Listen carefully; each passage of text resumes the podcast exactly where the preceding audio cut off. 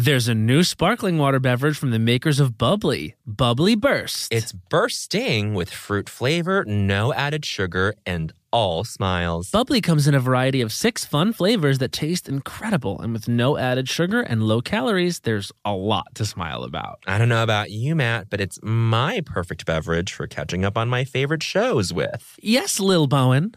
Bubbly Burst has antioxidant and immune support, keeping me feeling great all day long. You deserve that. Try new Bubbly bursts. Hacks is back for season three, and so is the official Hacks podcast.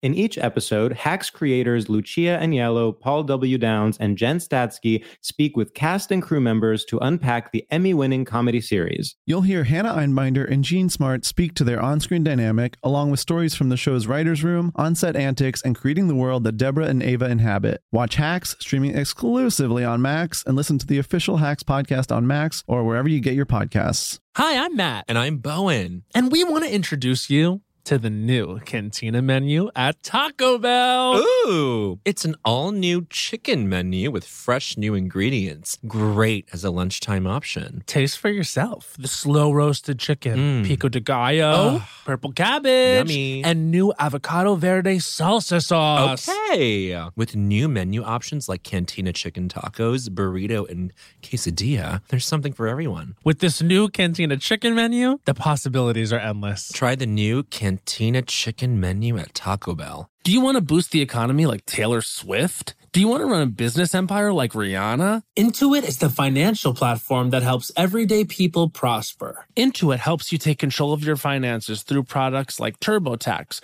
Credit Karma, QuickBooks, and MailChimp. Whether you're trying to manage your money or trying to run a business, Intuit gives you the confidence to take control of your finances so you can live your best life. Intuit has helped 100 million people live their best financial lives. Visit intuit.com, I N T U I T.com to start living yours. Let's get into it. Hello, everyone. This is Bowen. And this is Matt. We are obviously going to do things a little differently this week. Um, just because, you know, Matt and I had a quick discussion today. We didn't want to be a culture podcast without addressing the very obvious circumstances that are going on right now uh, around the world. So that's it. So that's that's sort of the intention we're bringing to this episode. And I think that first and foremost, let's get one thing absolutely 100% straight for anyone that's listening to this, which is Black Lives Matter.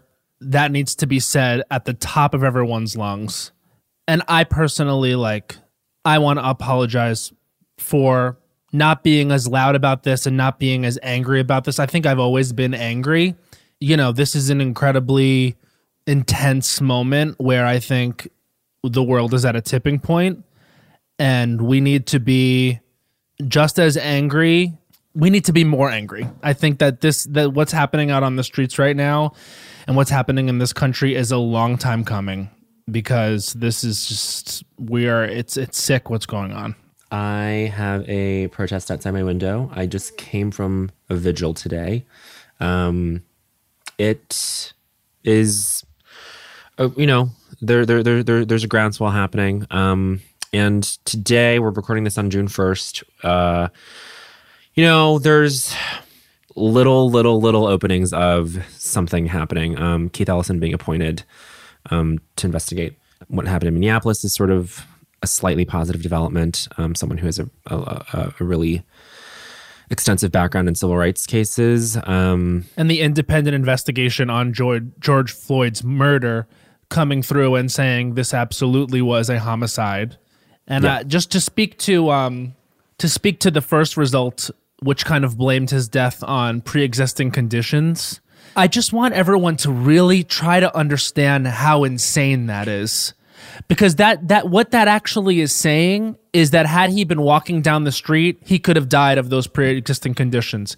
Like the ne- like the knee on his neck actually didn't have as much to do with it. It's um, a really flagrant sort of display of uh, like a specific kind of racism, which is biological racism, which is putting forward the notion that um, the reason for racial inequities are because are the cause or the that there are these physiological uh, inequities among different racial groups, and that is um, what causes racial inequities, right? So basically, what that sort of uh, what that autopsy autopsy implied was that George Floyd died because he had these pre-existing conditions that are coincidentally um, prevalent among Black Americans.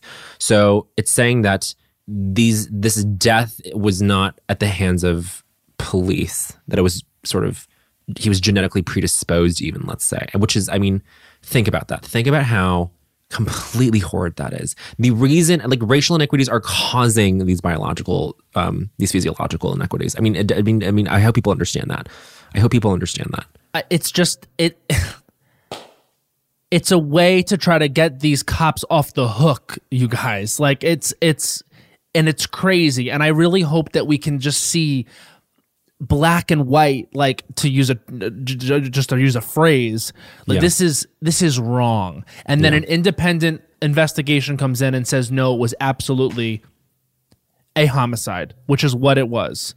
And i also just want to speak very quickly because there is still a lot of hesitance amongst white people to say the words Black Lives Matter. And I still feel like I'm still seeing responses on social media to the hashtag Black Lives Matter, which is no, all lives matter. Hmm. This is why it's important to say that Black Lives Matter. Black Lives Matter, no, no qualification. You don't qualify that statement ever, ever, ever, ever. It's just, of course, every human life does matter. But when you when you fail to say that Black Lives Matter, there is a base sort of experience in this country, which is that we are just so desensitized to the these black lives just being lost and these black lives being taken.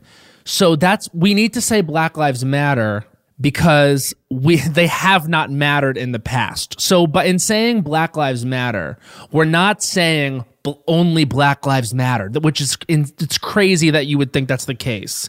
We're saying that black lives matter just as much as any other life and we need to change the way that this country has been behaving Yeah. as if that they don't that's what we're saying we're saying now we have to really s- start shouting from the rooftops that this is unacceptable this pattern of behavior is unacceptable police brutality is not acceptable the system is broken Yes. Yes.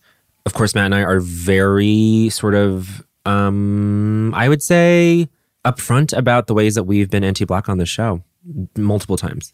I mean, but just the ways that our our biases have informed a lot of the ways that we talk, sort of socially, or um, even on a recorded podcast like this, where we sort of will appeal to like auditory blackface in some term like in some ways like the the ways that you and I will like trade in sort of you know casual racism racism. It's not even which which which is not even a real thing. I mean like the term microaggression isn't even like really applicable applicable anymore. Microaggressions are sort of used as this term in quote unquote post-racial america for us to talk about race in a more nuanced way. But i mean there there isn't any nuance to racism is is kind of what we're all learning right? It's like in, in a lot of anti-racist reading that um I think everyone's doing right now, I think we're all seeing that um, the terms institutional racism, systemic racism, structural racism are redundant because all racism is inherently institutional, structural, systemic. You know, it's like, and and it, and it I hope everyone just takes this time to um, examine the ways that they've been racist before because and do not deny because denial is built into racism itself. For you to say that you're not racist is you telling on yourself that you are. Because we all are. We all are racist. And it's not a have been were. We are all racist. And um, the way that Ibram X. Kendi writes about in his book racism and anti-racism are identities that we can peel off and put on ourselves like sort of hello my name is name tags. It's like one moment we can behave racistly and another moment we can behave anti-racistly. We have to redistribute the ratio so that it is overwhelmingly overwhelmingly we're we're wearing the anti-racism identity um, in our lives more often than we are the racist one. I hope I hope people sort of try to use that as a guide. I don't know. Um, it's it's hard to make broad sort of suggestions and guidances as to non-black people, um, but that's sort of kind of what I'm taking away from a lot of my reading and my absorption right now. Yeah. I- I think a lot of people in this country are in shock right now because of how big this moment feels to them. and I think that we all, to a certain extent, really have forgotten or blocked out exactly how America came to be what it is, which is important to say. Yeah. You know, America is there is no America without black people because America or the white peop- white people Yep. stole African people from their land and brought them here, enslaved them, forced them to build this country. And then I think because there are serious gaps in education, we think that, oh, well, it ended when slavery ended, and then it was still bad for a hundred years or so until the civil rights movement, and then it was fixed again. There are so many gaps, and there's so, there's there's so much to learn, and there's so much to examine about why we have arrived at this moment in time. Yeah. And I think that people are very resistant to really examine that. And I think that we all cuz because if we really examined it, we would feel crazy amounts of pain and understand that those crazy amounts of pain are felt every single day by people who are afraid to leave their homes because they might be murdered because of the color of their skin. It's gotten to the point where if you are watching the news and this amount of pain shocks you, or this this whatever however you want to if the protests surprise you or shock you, if the fact that sometimes they get violent, if that shocks you or surprises you, this has been existing for centuries. This has th- we are at a breaking point because it cannot continue. And a lot of people are sitting at their homes getting really upset about people who point this out. And I do think that this is why for example someone like Alexandria Ocasio-Cortez, she earned so much hatred for trying to do this the the quote unquote right way or speak or speaking to these issues in public and how dare she. But this is what this is what life is like. And so now when people have tried and tried and tried to do things the quote unquote right way you cannot condemn what is happening in this out in America right now. You can't police or tone police the way that people are demanding that their lives be protected or not ripped away from them. And I- I'm very aware of the fact that this isn't coming out as eloquently. No, it doesn't. It, that, we're not. That's not what anyone's asking of really anyone, right? I mean, what I'm noticing is everyone is having a, a similar emotional response to this. Hopefully, I'm trying. I'm basically saying that we're all catching up to a certain baseline vocabulary. That is what's happening. That is the reckoning. That that is part of the reckoning in terms of uh, Right. as a culture, the way that we talk about this. We're all being Yeah. brought up to speed on what the what what what the vocabulary is. And white people need to be coddled they, too much about like this owning up to the the privilege of it all. And I, I think that we've made some progress in terms of understanding that privilege is not something that's that you're told you have um and it means that you are a bad person. It just means that we all have to own up to the amount of privilege that we have and understand that that protects us in a racist society, which we have a racist society. Yeah. And we have a society that runs with certain systems in place that protect white people and do not protect black people. Yes. Um, if you or you, someone you know is struggling with a basic grasp of this, the way that you can explain this to someone, hopefully, in terms that they can understand, are um, that racism are is just a set of personal biases, um, personal prejudices, and that gets scaled up to misuse and abuse of power. And then, I mean, this is this is the way uh, this is the way that I saw someone explain this to their parents is that um, someone was someone's parents were like very anti-looting, um, and then uh, this person was like, "Well, mom, what would make you so angry that you would want to smash a window in?" And she was like, "Well, if they hurt my family or my children, or if Bingo. my livelihood was taken away, then that would drive me to such anger that I would do that. And I mean, I mean this is just assuming that um, a majority of these agitation, like uh, that a majority of these sort of agitating events of looting happening or whatever. I mean, uh, that that's just assuming that it, that it's all being sort of orchestrated by the protesters themselves. When I mean, we're This is seeing not now the case. it's not the case, and it's people who are being opportunistic, either, um, either on the far right or people who are just like, oh, I'm just, or, or just like some fucking idiot white dude who like goes into a surf shop that's been broken into and takes the fucking surfboard out. Like, like we Right. like it, there's just like a million different reasons for people to act horrendously right now, and none of that can be lumped together in a way that is uh, uh, neatly filed away into certain people's minds. Right. And um, another thing is, you know, I, I had a conversation with someone close to me, and the this was the first thing they said. You know, I, I we began the conversation. It was, well, this is not how you get the point across. And just if you have that conversation with someone in your life, try to redirect that conversation to why this is happening. Yeah. And this is happening because there is a violent, murderous pattern in this country that has to do with police killing black people, innocent black people. That is what we should be as a nation most furious about.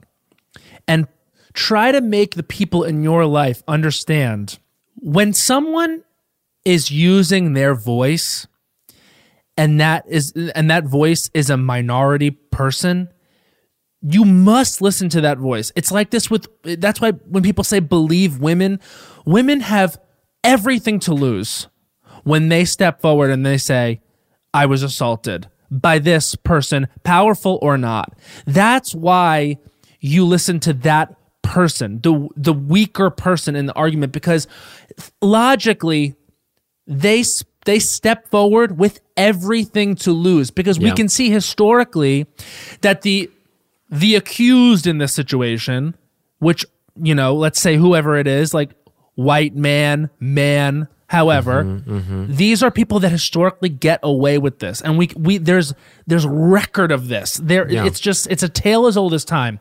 So when black people take to the streets and they say stop killing us, that person is taking a risk doing that. And uh, uh, every all they're risking their life. They don't do this lightly. Do you think that every protester in America woke up today and said, "You know what I'd like to do? Risk my life screaming in the streets."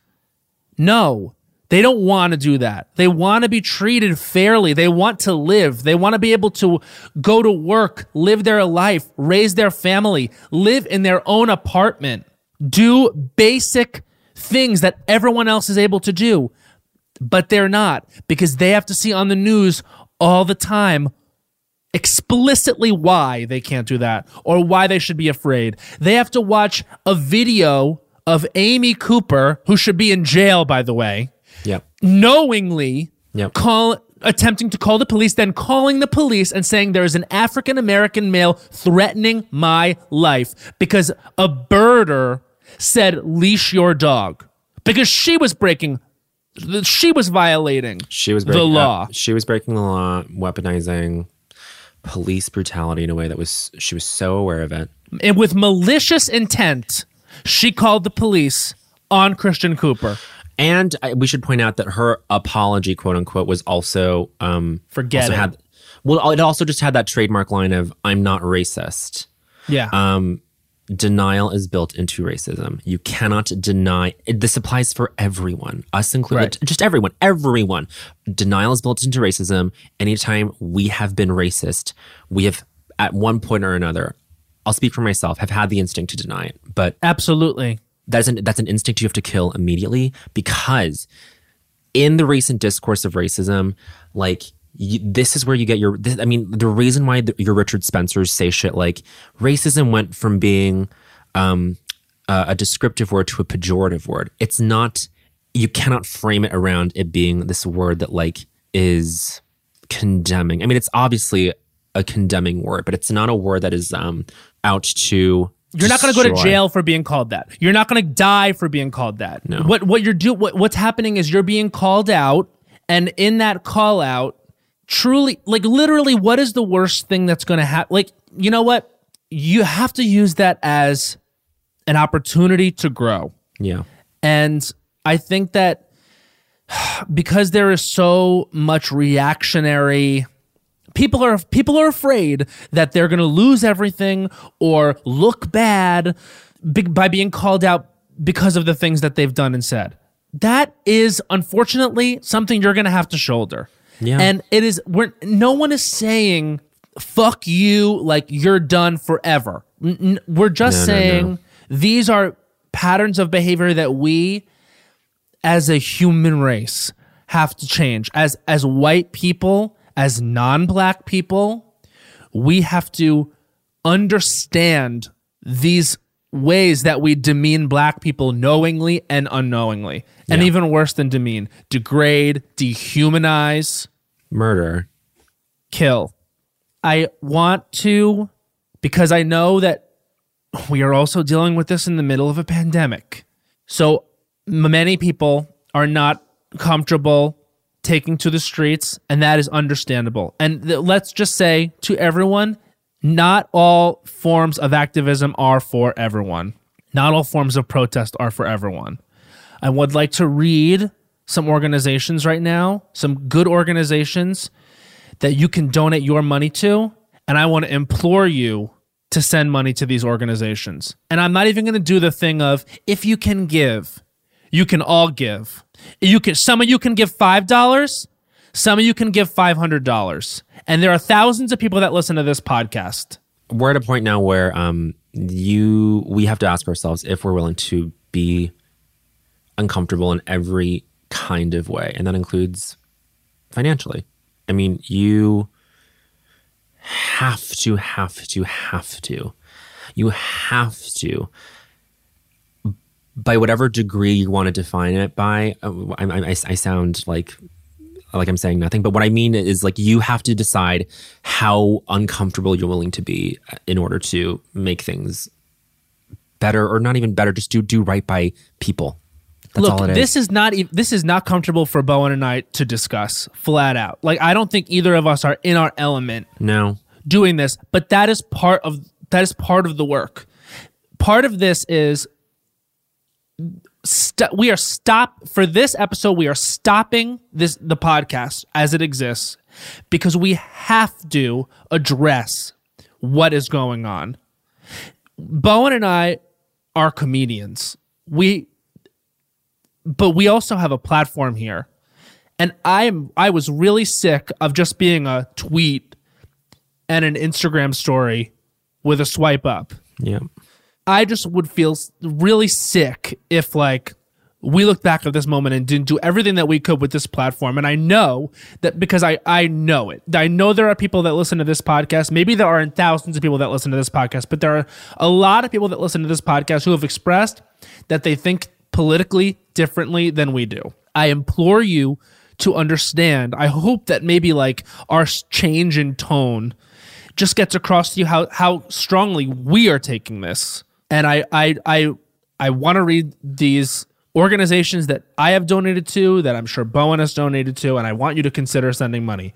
Black Lives Matter Global Network, Reclaim the Block, National Bailout, the Black Visions Collective, the NAACP Legal Defense and Educational Fund, the National Police Accountability Project, Color of Change Education Fund, Unicorn Riot, Campaign Zero, Advancement Project, the Marshall Project, the George Floyd Memorial Fund, Color of Change, Equal Justice Initiative, and I also want to call attention to all of the bailout funds that you can go to actblue.com and help out because that is something that I'm really passionate about during this time is making sure that these protesters who are often unfairly put in jail and I I want everyone I understand that we're all in different Twitter bubbles but what I am seeing is too many instances of peaceful protesters being arrested by the police because the police feel quote unquote agitated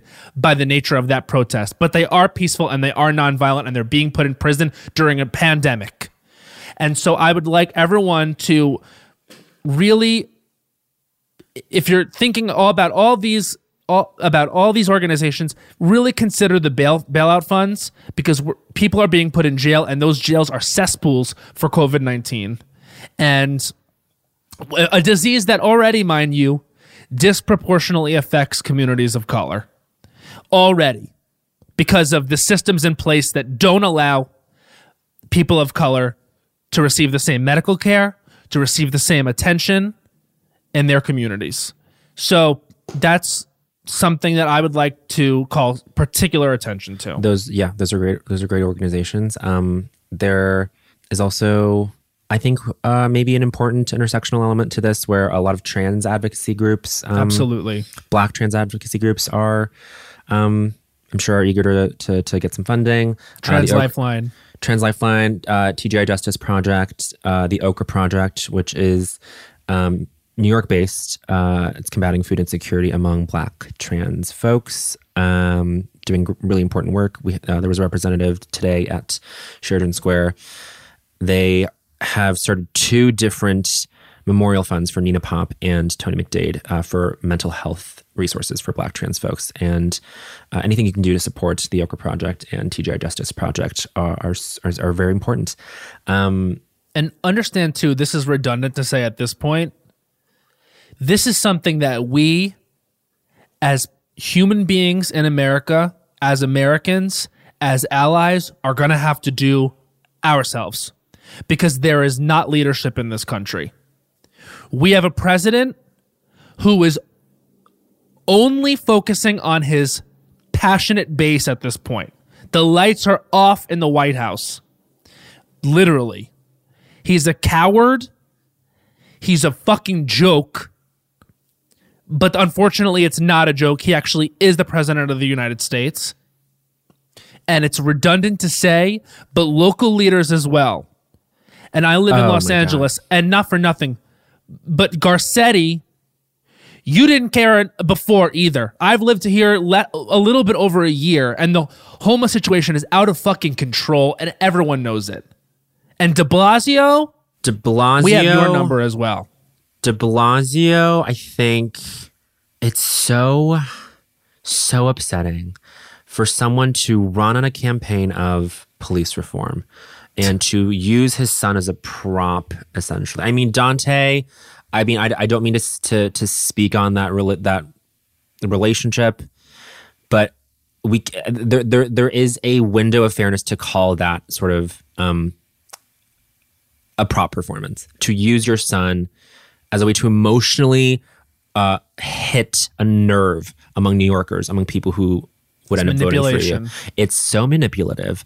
And the cops already fucking hate you. NYPD already fucking turned your back you, on you at, a, at some damn function. What's defunding them a little bit more going to do? What's not setting a curfew that you very easily instated within hours, even though, I don't know, during the uh, peak of the COVID 19 outbreak, you uh, just very casually we're going to call for a lockdown not really care i mean it's like it's so transparent the ways yeah. that we are fle- the, the, ways that our leaders are flexing their their their power for specific specific circumstantial things. I mean, uh, uh same goes for Cuomo. To, I mean, to be honest, I, I, I hope everyone's boner for Cuomo is shrinking slight, uh, in a major way.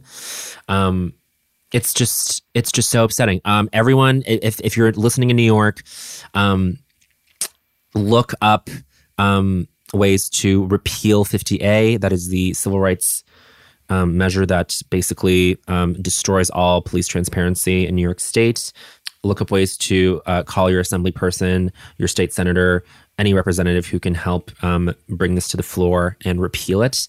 Um, demand New York budget justice um, to reallocate funds. That's what um, that's what uh, Reclaim the Block and a lot of um, these great organizations in Minnesota are doing. It's it's about budget reallocation. It's about changing and dismantling racist policy because that's kind of what we're dealing with. That is Yes. the that is the source of the problem here. Right. Racist policy, and that includes police. Yes. Modern policing is racist policy. It is not. It has never been about community empowerment. It has never been about ensuring the safety of their communities that they claim to protect. It is about. It is a tool for social control, i.e., white supremacy. Yeah. So everyone, please. Um, there's I, uh, as, as people know now, "End of Policing" is a free ebook that people can download. Um, I am looking forward to really getting into it um, once I finish up some other reading. And to speak about Los Angeles, right before I got on here, Garcetti addressed the city. I don't say this as a compliment to him at all. I think he's doing the best he can, and it's not good enough No. because, and he needs to go. He needs to go. And we really need to get our shit together when we vote. Okay? Because this is a, this is beyond unacceptable. Notifications that we're getting on our phone that call for curfews at 6 p.m. What they're sending that out at 5 15 p.m. Then people are confused about 1 whether that's a city whether that's a city mandate or a county mandate. Today they call they say it's at 6 p.m. Then we get one that says it's 5 p.m. Then he has to issue a correction. What the fuck is going on? Are you serious? And then he has the nerve to get up there and address and say, I know it's confusing. It shouldn't be confusing. It should be clear because it's the job of a leader. It has to be clear. this it's brass tacks. This is what leadership is. A leader makes clear decisions. Your decisions are unclear and they're messy and they're confusing the populace. And they panic people. And that's what you've done to this to this city. You've panicked everyone. For what because, because you were uncomfortable with the nature of some of the protesting I've seen the videos. I have firsthand accounts of people who are at protests in LA that say cops are shooting rubber bullets at peaceful protesters. While we're on the subject, let's talk about the rubber bullets of it all. If you think that a rubber bullet can't kill, you're sorely mistaken. Because if a rubber bullet is taken to the head, Fatal. It can have serious it can do serious damage people have lost their eyes their eyesight based on actions by the police Um, we're already getting some stories of folks dying at protests. Um, James Scurlock in Omaha, Nebraska, shot and killed by um, racist homophobic club owner um, while James was protesting. Um, and uh, this business owner, David McAtee, um, in Louisville, um, unarmed, shot dead by Louisville police. I mean, the blood sacrifice is still is still happening. I mean, maybe that's a way to frame it too. It's like, well y'all hands up don't shoot isn't a meme it's begging for mercy and the fact that it's popular is because it happens all the time oh my god, these words aren't on signs because they're memes these words are on signs because they are begging the police to not shoot them whoever's using them as memes. I mean, Well, I'm saying, well, I guess what I'm saying, no, no, no, no, no. Oh yeah, it's they're not like slogans. They're not slogans. yeah, this isn't yeah. like. Oh, also, think about if if it was, what the fuck?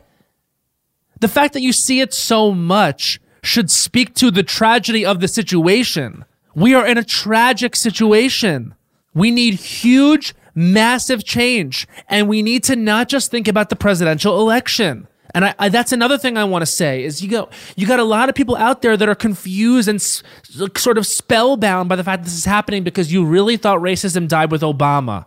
Racism did not die with Obama. You know, America was not made great again by Trump. And uh, the soul of America will not be healed by Joe Biden. Okay? What's going to need to happen is we are going to need to elect people who will re- protect and respect all Americans on every level of government. The DA, on the state level, on the local level. We have to really be putting as much energy into the big event, into the small events that feel small. They're not small. But what what I'm saying is they felt small in the past. You think because it's not a big seat, because that person isn't going to become famous, that that person is not very important. This is another opportunity for everyone to get really granular with who represents you. Um, there are resources online for that, obviously. Um, and look up who is running in your districts this election. Uh, if your primary hasn't happened yet, especially. Also, I mean, we're not we're not endorsing any any particular thing, but um, people powered politics. I mean, has always done me right, um, or, or it always goes well with my value system. So you know, maybe that maybe it might jive with yours too. I you know, also look up your what your ballot is going to be before you get to the ballot box, you guys, because oftentimes I'll, I'll I will not be shy to say I'll arrive with the best intentions to the ballots, and then I'll get to some of the less publicized races, and there'll be you know, five, six Democrats running on the ballot, but I won't know which one to choose because I mm-hmm. did not do my due diligence in finding out which of those quote unquote Democrats actually have progressive policies. And I think that that's something that needs to be talked about a little bit more is understanding every single race that you're going to be voting for and and the candidates that are running in those races because let me tell you the harsh truth is that D next to that candidate's name doesn't mean shit. Not anymore. Maybe it doesn't ever. mean shit. Real. We need to start getting real about what it means to be truly progressive.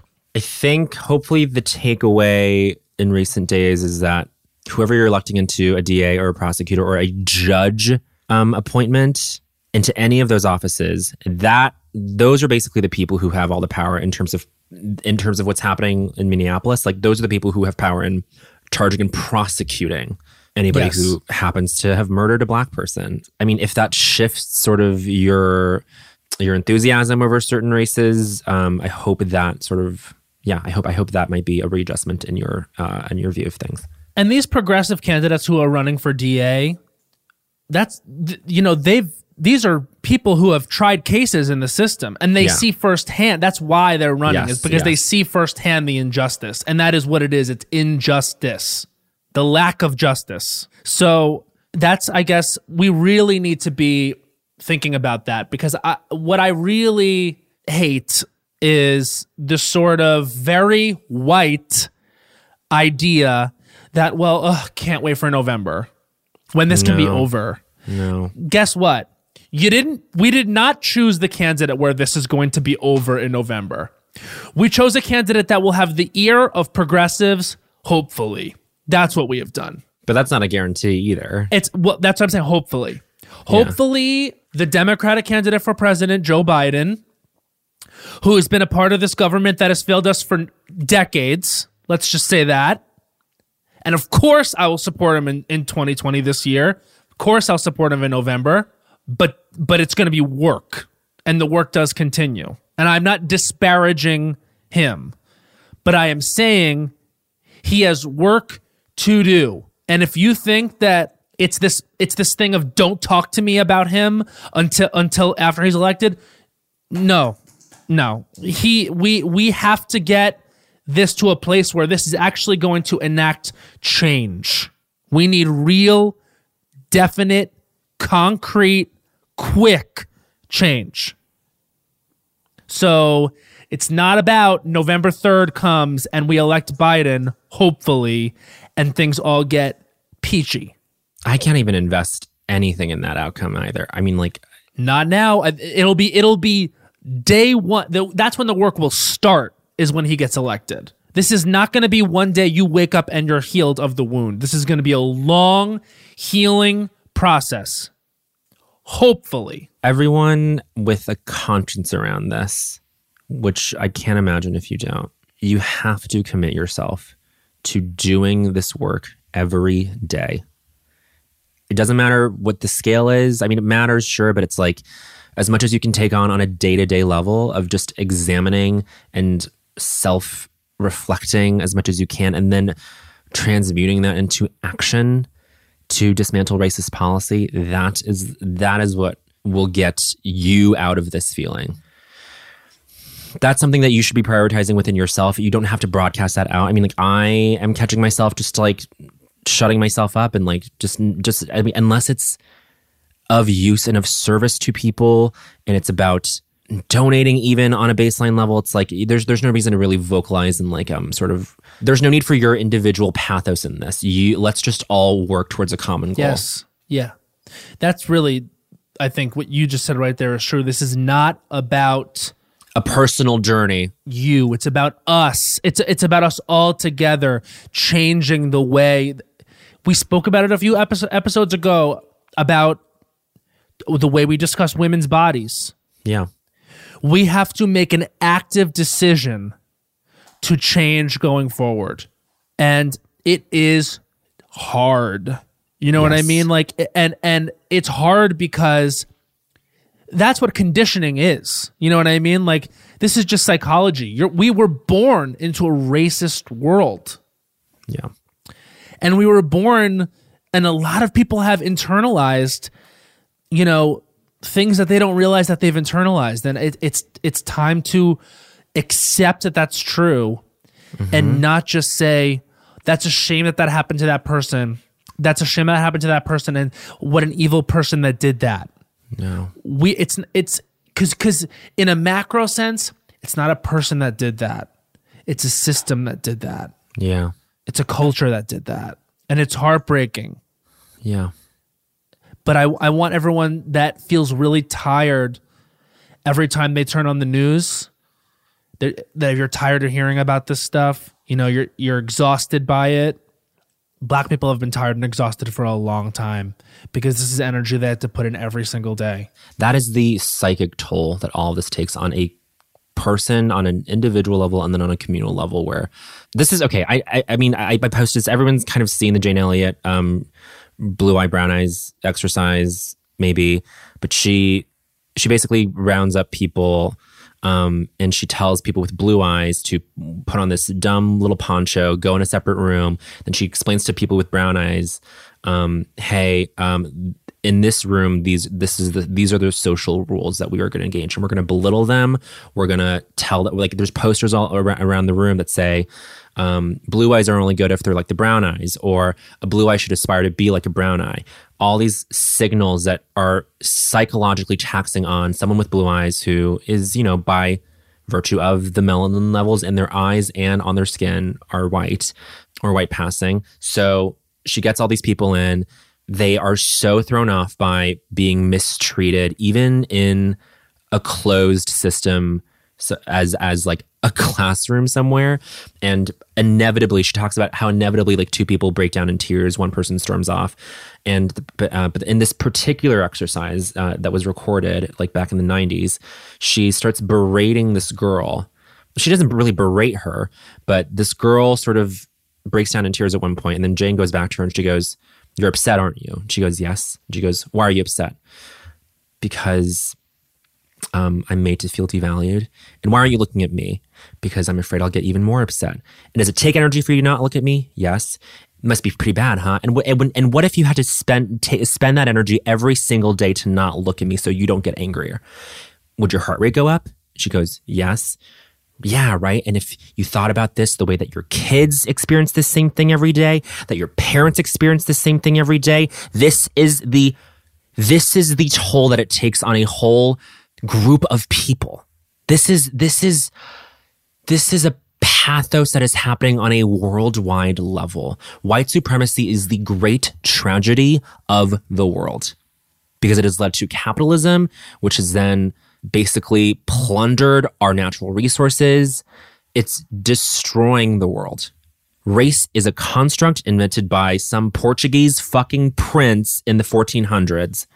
And then later on, categorized by Carl Linnaeus himself, the guy who fucking does the Homo sapiens, you know, bin- binomial taxonomy, whatever the, whatever the fuck it's called. But just don't ever use that. Don't, don't, don't ever, don't ever term animals that way anymore. Just once you realize that like the father of racial hierarchies also invented animal hierarchies it doesn't matter. Just don't buy into it. Anyway i'm saying that this is this is this, this is a this is a communal pain we're expre- we're experiencing and, and and matt has has touched on that in, in a very eloquent way too. Again we're not the best people to talk about this. We are not black but we are um, taking this time to reiterate our solidarity, our action among our black sib- siblings. You know, that all being said, like black people have been saying this. Yes, of and, course. and that's why I think like you know mostly I guess the message that I want to get out right now is to the white people that are listening to this podcast and there are a ton of you it's time to engage with two things yourself and everything that you might be cultured to believe think really start asking yourself questions about the way that you where you came from the way you lived your life. Here's something. Have you never left your town? It's fine if you haven't but understand that you have a very limited scope of the world. Try to try to think about who are the voices that you're hearing from that are screaming out that there's a problem. Yeah. have they what have they experienced more than just the small town you live in then they probably know something that you don't. And i'm not saying that i'm not saying like this is not about educated people are better. This is not about you know people who live in cities are better. It's about the fact that by nature of exposing yourself to more than just a small world you do learn more and you do gain that empathy and you do gain that knowledge. Yeah. And it's it's okay if you are the kind of person who has always lived where you've lived. But understand that that is not the world. That's not the world. And the second thing you need to engage with is not just yourself and not just ask yourself those hard questions. Engage with those relatives of yours. It's really difficult but it, and not not just the relatives engage with what you see other people external people that are in your life that say that fucked up thing that say that racist thing that do that racist thing that in, that indicate that racist behavior tell them you will lose me if you continue to behave this way Yep. I have had it. I personally, me, Matt Rogers, have had it. I am not dealing with that racist behavior anymore. It is dead to me. I mean, we're just. Uh, I think in thinking that statement, I think we're. I, I think hopefully people can understand that we're just asking um, for our listeners to hold themselves accountable, hold their loved ones accountable, and we promise we will hold ourselves accountable to you and to this movement and to mutual aid and to the greater good of this moment. I mean, I, I hate to use the word greater good because the people who use that word often end up being um, hegemonic white people who like to go back to the good old days or whatever. But it's like we promise to do better, to call each other in slash out when if and when and they will and if and when sort of these instances happen again um you know i'm thinking about how quickly and comfortably and nimbly we've sort of like kind of bartered in like black female language and you know i i th- this is just I know this is an uncomfortable thing for us to talk about, Matt, but it's like this is just something that I've thought about between you and I. And it's just like, and I'm sorry to air this out publicly, but it's like that's something that you and I have to keep an awareness for. And I I'm just I'm just sort of saying this to you now as a way to hold each other accountable to everybody. Everybody. It's important. Yeah. Also, when you speak of the good old days, let's just say right now that that th- they were there were never good old days. Like, Uh, they, yeah. they were good old days for for you, the white Um, yeah. person. You know what I mean? Like they were good old days for you, the ignorant non-black person. You know what I mean? Like this is this is not and that's another thing is a lot of people are they they think that this has come out of nowhere. This has not come out of nowhere. This is just it's I mean it's Will Smith said it. It's like racism is not getting worse, it's getting filmed. It's getting filmed. Yeah, I saw that. That's you know, that's that's where this comes from. In regard to the way that we behave, what I would say is I think that there is a lot there's a lot to being queer and trying to find identity Yeah. and trying to find the way that you want to express yourself. And sometimes the prism through which we refract that identity is an established vocabulary, one that Yeah. seems one that seems very fun and very exciting, um, and very like adaptive and cool and dynamic, and it always changes and there's always something new. But we have to, but I'm, but I'm you know, we have to recognize that that is not something that is, Is for of us. is for us or i mean except for except for the times when it's like you know a catchphrase that matt himself will come up truly independently and it's beautiful. But like you know whenever, whenever matt goes let's go i said like that's like i don't know as opposed to like other times when it's like i mean i'm just i'm thinking about digital blackface where people just use gifs of like nene leakes and shit. Like a white person will use a gif of nene leakes to like eyebrow raise or something i'm just like oh yeah like that is a seemingly innocuous microaggression, let's say, to to like unearth a term that we just eulogized 20 minutes ago. But it's like, but that but but now we're just realizing that none of that is nuanced. None of that is actually innocuous or um, harmless. It's all harmful. And I think that there's going to be a lot of people that listen to this right now, this conversation, and think, okay, they are overdoing it.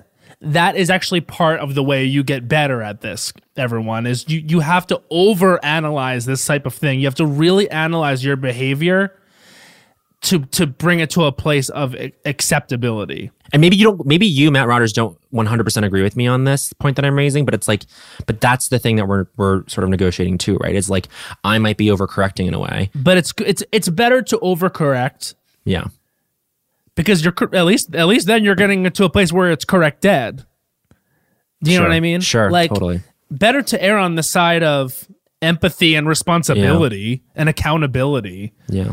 than allowing it to you know, it's kind of the thing of like when someone tweets something and it gets likes, well, it must have been good or useful. Not true. No. And when you say something and it gets laughs, then that must have been funny or useful or good. Not true. No. And so that's why I do believe there is a lot of validity in what you're saying about, you know, take doing that hard work of really deeply analyzing where you got something, why you're doing the thing that you're doing. There's a there's a lot to examine there in what you're saying, for sure. Yeah. The conversation between you and I as friends is like somewhat engaging and productive as far as building towards accountability. Right. Ultimately, what we really just need, I think, and what I've what I've really looked inward about and what I've been talking about is just the acknowledgement that there's something extremely wrong with the world the way it is.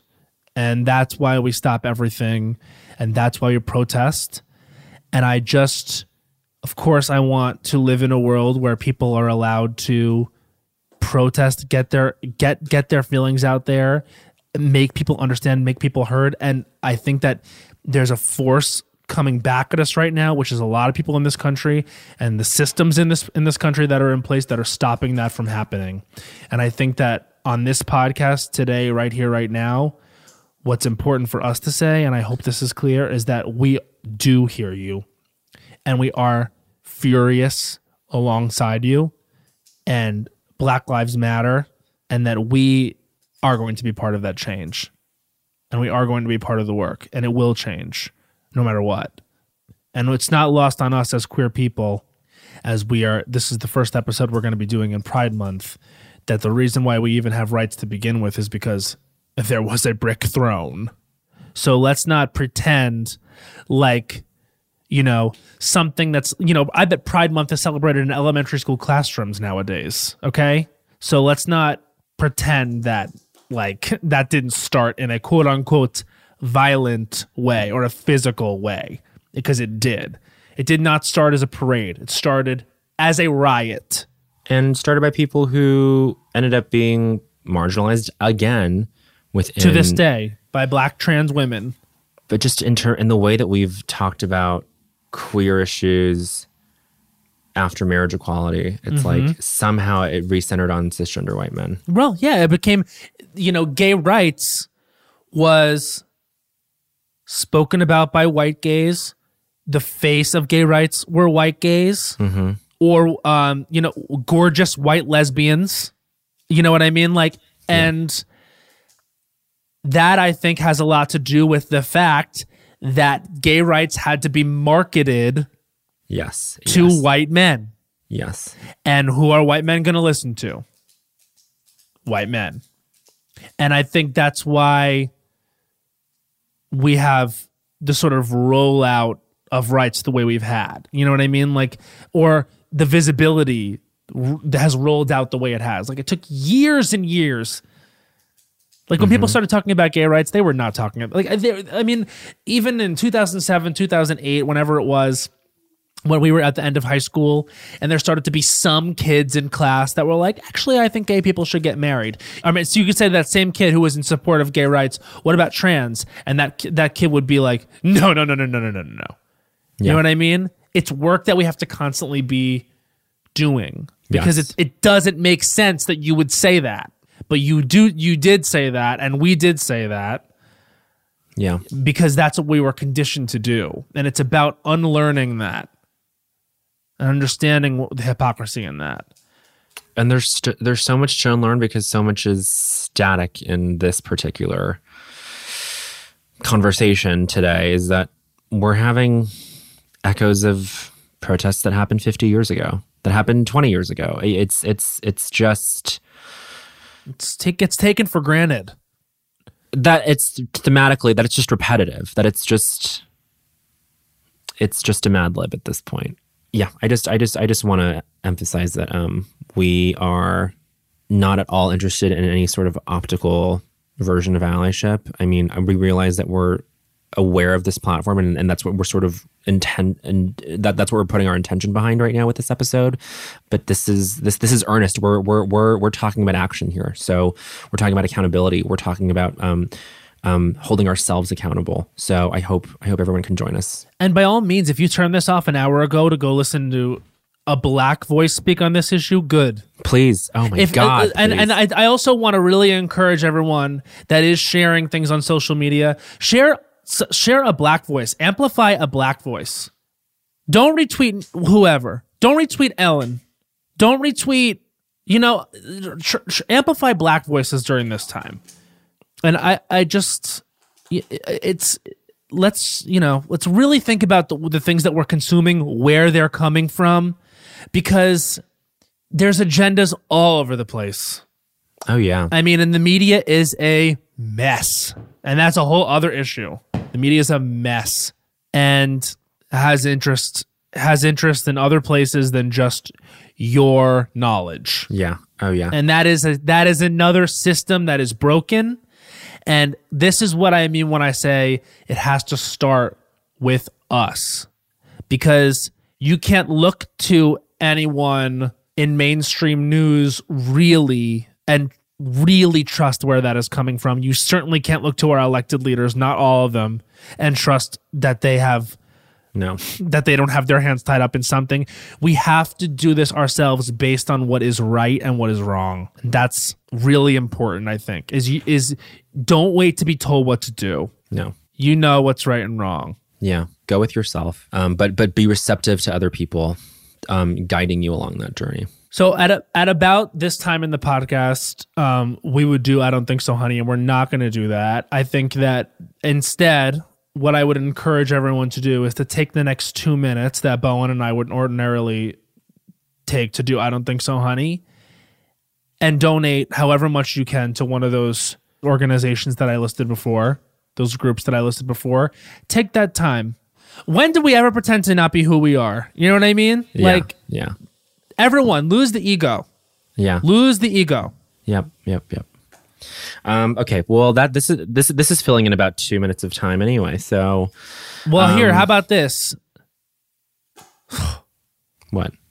george floyd breonna taylor ahmaud arbery tamir rice trayvon martin oscar grant eric garner philando castile samuel dubose sandra bland walter scott terence crutcher Say their names. Um, it's I guarantee you it will sort of seal something in you in your soul once you say those names. I mean, if you haven't, I'm sure a lot of people have, but um, you know, and learn their stories Yeah. and understand who they were.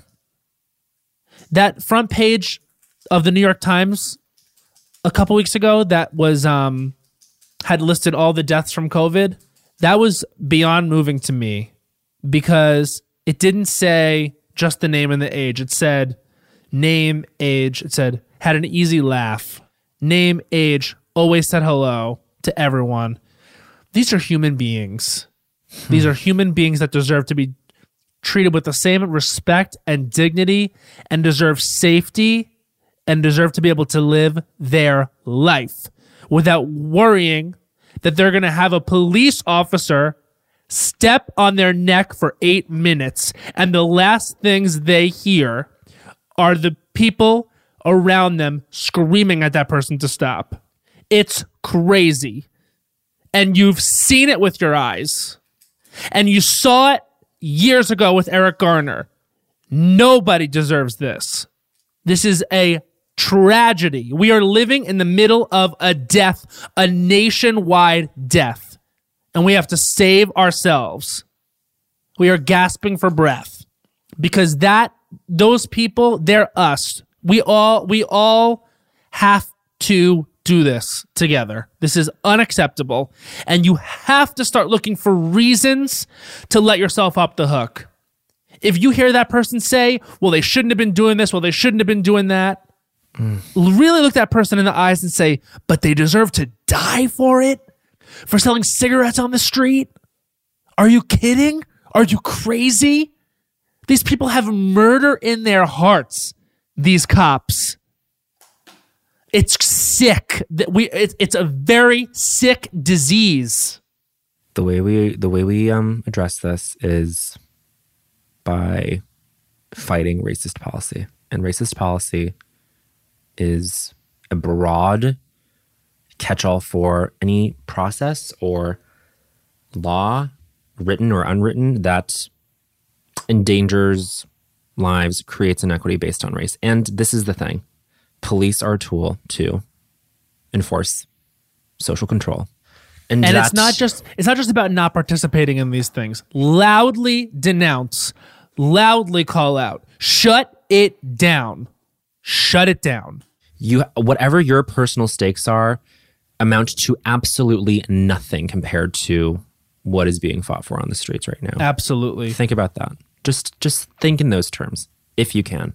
I hope I hope you can. Absolutely. And um, to everyone out there who needs to hear this, we have your back 100%. And I apologize deeply and profoundly that it has taken me this long to get this upset and this angry. But know that I am, and I am committed to the change 100%. And you can know that. And I really did like I said before, I'm sure you felt the same way, Bowen.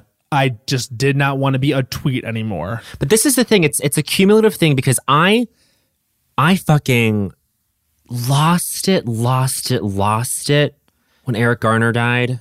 Marched marched um in downtown Manhattan that night. Um one of the nights I should say. And just thinking I remember thinking like I just remember feeling helpless back then. But it's all cumulative because nothing has changed. Nothing has changed. And this is my this is part of like what's calcified like mentally for me is like okay we need to like really really really focus on on the action on, on, on the problem which is policy so this is my thing it's like the fact that de blasio did not lift a fucking finger i mean and, and, the, and the officer who was fired by the way um uh, wasn't even fired by De Blasio. It was just the, the, the precinct, sort of whoever led the precinct, was just made the decision, like fucking what, four years later, last August, to, to to let him go after he wasn't uh, convicted of, of anything. It's like De Blasio. It's like this is this is the thing. The people who enforce, enact, generate policy, racist policy, are the ones that we should hold accountable. Like that is the problem here. I mean, obviously, we're all sort of making sure we're all on the same page behaviorally as like citizens and as people as as as like accomplices and allies in the movement we direct our attention. It's like i i'm i'm kind of already uh, speaking for myself i'm not really concerned with calling out someone's behavior on social media. They're not posting enough. They're not you know doing this. They're not doing that. It's like that person is not responsible necessarily for racism on the same scale that someone like de blasio. Let's just say de blasio at least as a new yorker like let's say like de blasio is. That we should be directing our energy at, at people and things and institutions that are generating racist policy. I, I have constant flashbacks to, Yeah. to to Eric to Eric Garner. It's like nothing's nothing's changed. It's been No, four, I mean, lit- five we years at this watched it. We watched it repeat. We watched it happen again. It just instead of instead of a hand around someone's neck, it was a foot, a It was a knee. no, it was a fucking knee. It's a yeah, fucking it was a knee. Something that you can completely control your center of gravity on. Whatever. I don't even want to fucking talk about it. It makes me sick. I was saying to Jared before, I was like, the evil in someone's heart that you have to have to put your knee on the neck of another human being. It's it, it's it's the depths of evil I cannot even understand. It's the depth. It's it's the darkest evil. Mm-hmm. And the people that would support and encourage a system, and yes, I'll say Amy Cooper again, white women like that who would clutch their pearls and allow a system like that.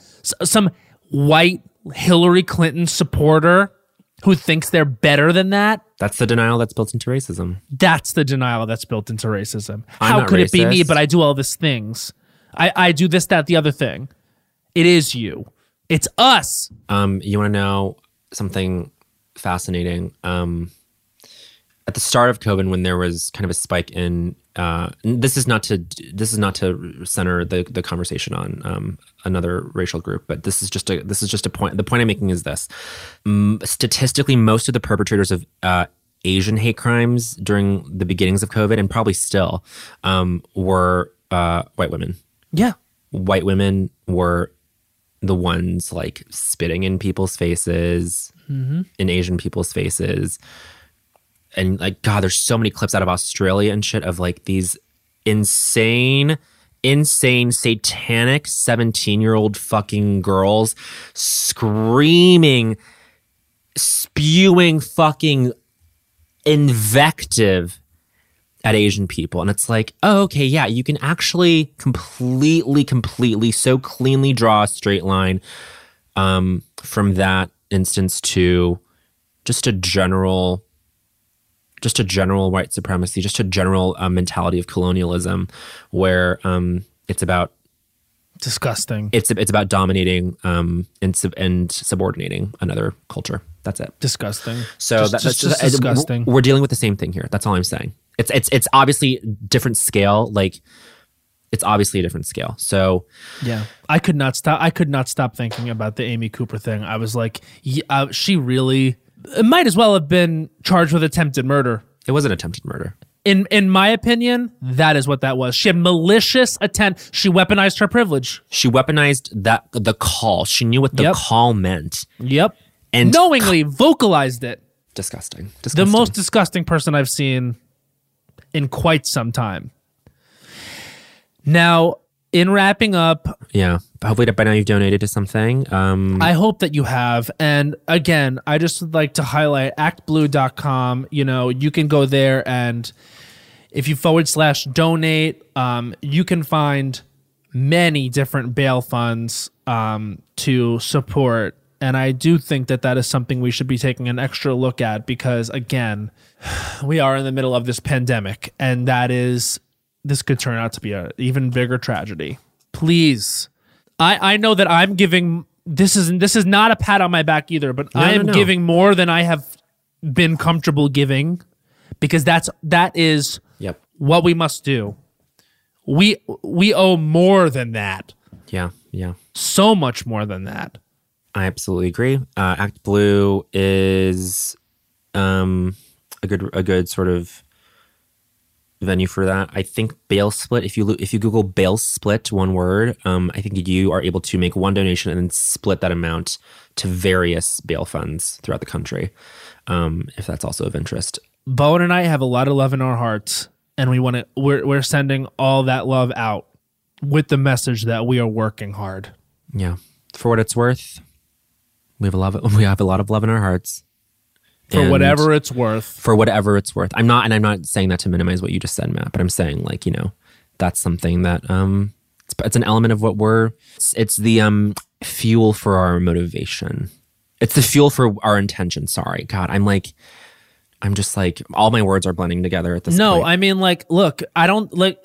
This wasn't a thing where we before this episode got together and we're like, "Here's the right thing to say." no, no, no. You know what I mean? Like, we got on here and we're speaking from our hearts and we're speaking from our position and our perspective. And what what what we're saying is, we know that things have to change and things have had to change, mm-hmm. and we are arriving late to this moment where we were we are employing the people that may listen to us to really consider this and give this the thought and the consideration that it deserves, which is all of your thought and consideration and your resources. Yeah, I've been sent a link to donation resources. These have more. The Los Angeles um, chapter of Black Lives Matter. We said, look, we'll even. I think when we release this episode, obviously we'll be posting links to all of these organizations. So thank you to our EP Anna for sending that link to us, um, and we will be sure to signal boost all of those. And this is not the new tone of the podcast. No, no, no. but no. understand that this is the this is in a way that we can protest in a way Absolutely. And it's necessary. It's absolutely necessary that we talk because about this needs to be shut down and changed and we will come back and we will be the Las Culturistas that you know and love and we had a really fun episode planned today where we were going to talk a lot about drag race and you know what shout out to Jada Essence Hall Shout out to Jada. because you did that and you were the only winner of that show and it deserves and I'm so happy that you won Mm-hmm, mm-hmm. and Someone- you deserved it Someone who brought their work ethic and led with that the entire time. and she said something beautiful about how you know her her portrayal on the show it kind of would almost appear like she was just only a pageant queen like she just wears beautiful dresses but she said beautifully that where she comes from those things are ne- are something that she never would have had access to She had to make nice things for herself. It, Right. It's it's all about.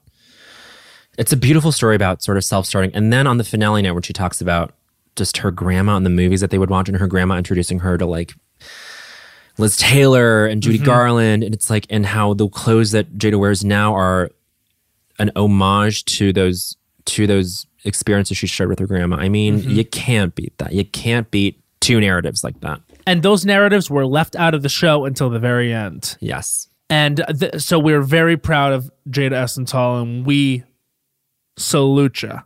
Rooted, rooted for her for day from day Oh, the fucking whole time. one. She was the only winner. She was the only winner. The only winner. We'll talk about this more in depth. Absolutely. Yeah. And we'll be we'll be back, y'all. It's just this this this is a necessary moment in time. Please change the way that you have interacted with with this moment in time. It I know it feels far away from you because it's on television, it's online. It's not. It's inside you. And we have to this sucks to we have to be the change. Yeah. Yeah. Well, we love you very much. We do.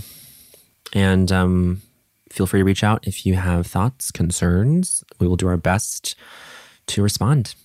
I opened up DMs um, at the beginning of the outbreak to talk about Asian specific stuff, East Asian Asian specific stuff. Um, I obviously don't have as much to contribute to this conversation in the way of personal experience um, when it comes to Black experiences, but I'm happy to talk about stuff if you heard something on this episode and want to talk it out. Likewise to a, to an extent. Oh, I mean, okay. I mean, I'm not gonna. Bitch. no, I get it. I get it. I get it. the DMs can get nuts, but Yeah. of course, of course, willing to engage and get better and grow from this because what we have said is guaranteed not perfect. No, of course not. But don't don't get what I'm saying is don't get in my DMs and say hashtag Team Crystal. Get the fuck out. Oh no, no, no. We don't want any of that. I don't care. like I tell you, your, I don't care. I don't care. Also, if if if what this is what I'll say. If I don't think so, honey. If the one thing you got from this conversation is is no, never mind. If is no, actually hashtag Team Crystal. Go fuck yourself. Oh yeah. if you're gonna come in, if you're gonna come at us with hashtag Team Crystal after all of this, no, you're done. You're done. we'll be back, y'all. Just take this moment. Let's reflect. Let's examine that.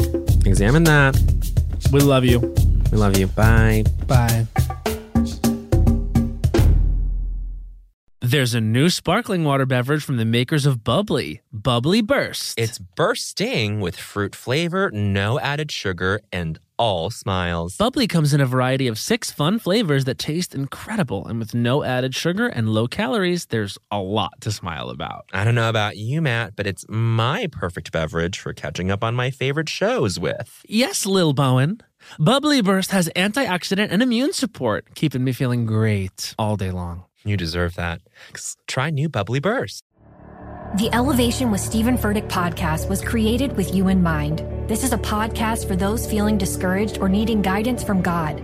Together in this podcast, we'll dive deep into scripture, uncover the powerful truths that will help you rise above your limitations and embrace your full potential. We're here to equip you with the tools you need to conquer life's challenges. Listen to Elevation with Stephen Furtick every Sunday and Friday on the iHeartRadio app, Apple Podcasts, or wherever you get your podcasts. Oh, hi, I'm Rachel Zoe, and my podcast, Climbing in Heels, is back and better than ever. You might know me from the Rachel Zoe Project, or perhaps from my work as a celebrity stylist. And guess what? I'm still just as obsessed with all things fashion, beauty, and business. Climbing in Heels is all about celebrating the stories of extraordinary women, and this season is here to bring you a weekly dose of glamour, inspiration, and fun. Listen to Climbing in Heels every Friday on the iHeartRadio app, Apple Podcasts, or wherever you get your podcasts. I'm Tamika D. Mallory, And it's your boy, my son, the general. and we are your host of TMI. And catch us every Wednesday on the Black Effect Network, breaking down social and civil rights issues, pop culture, and politics in hopes of pushing our culture forward to make the world a better place for generations to come. Listen to TMI on the Black Effect Podcast Network, iHeartRadio app, Apple Podcasts, or wherever you get your podcasts. That's right.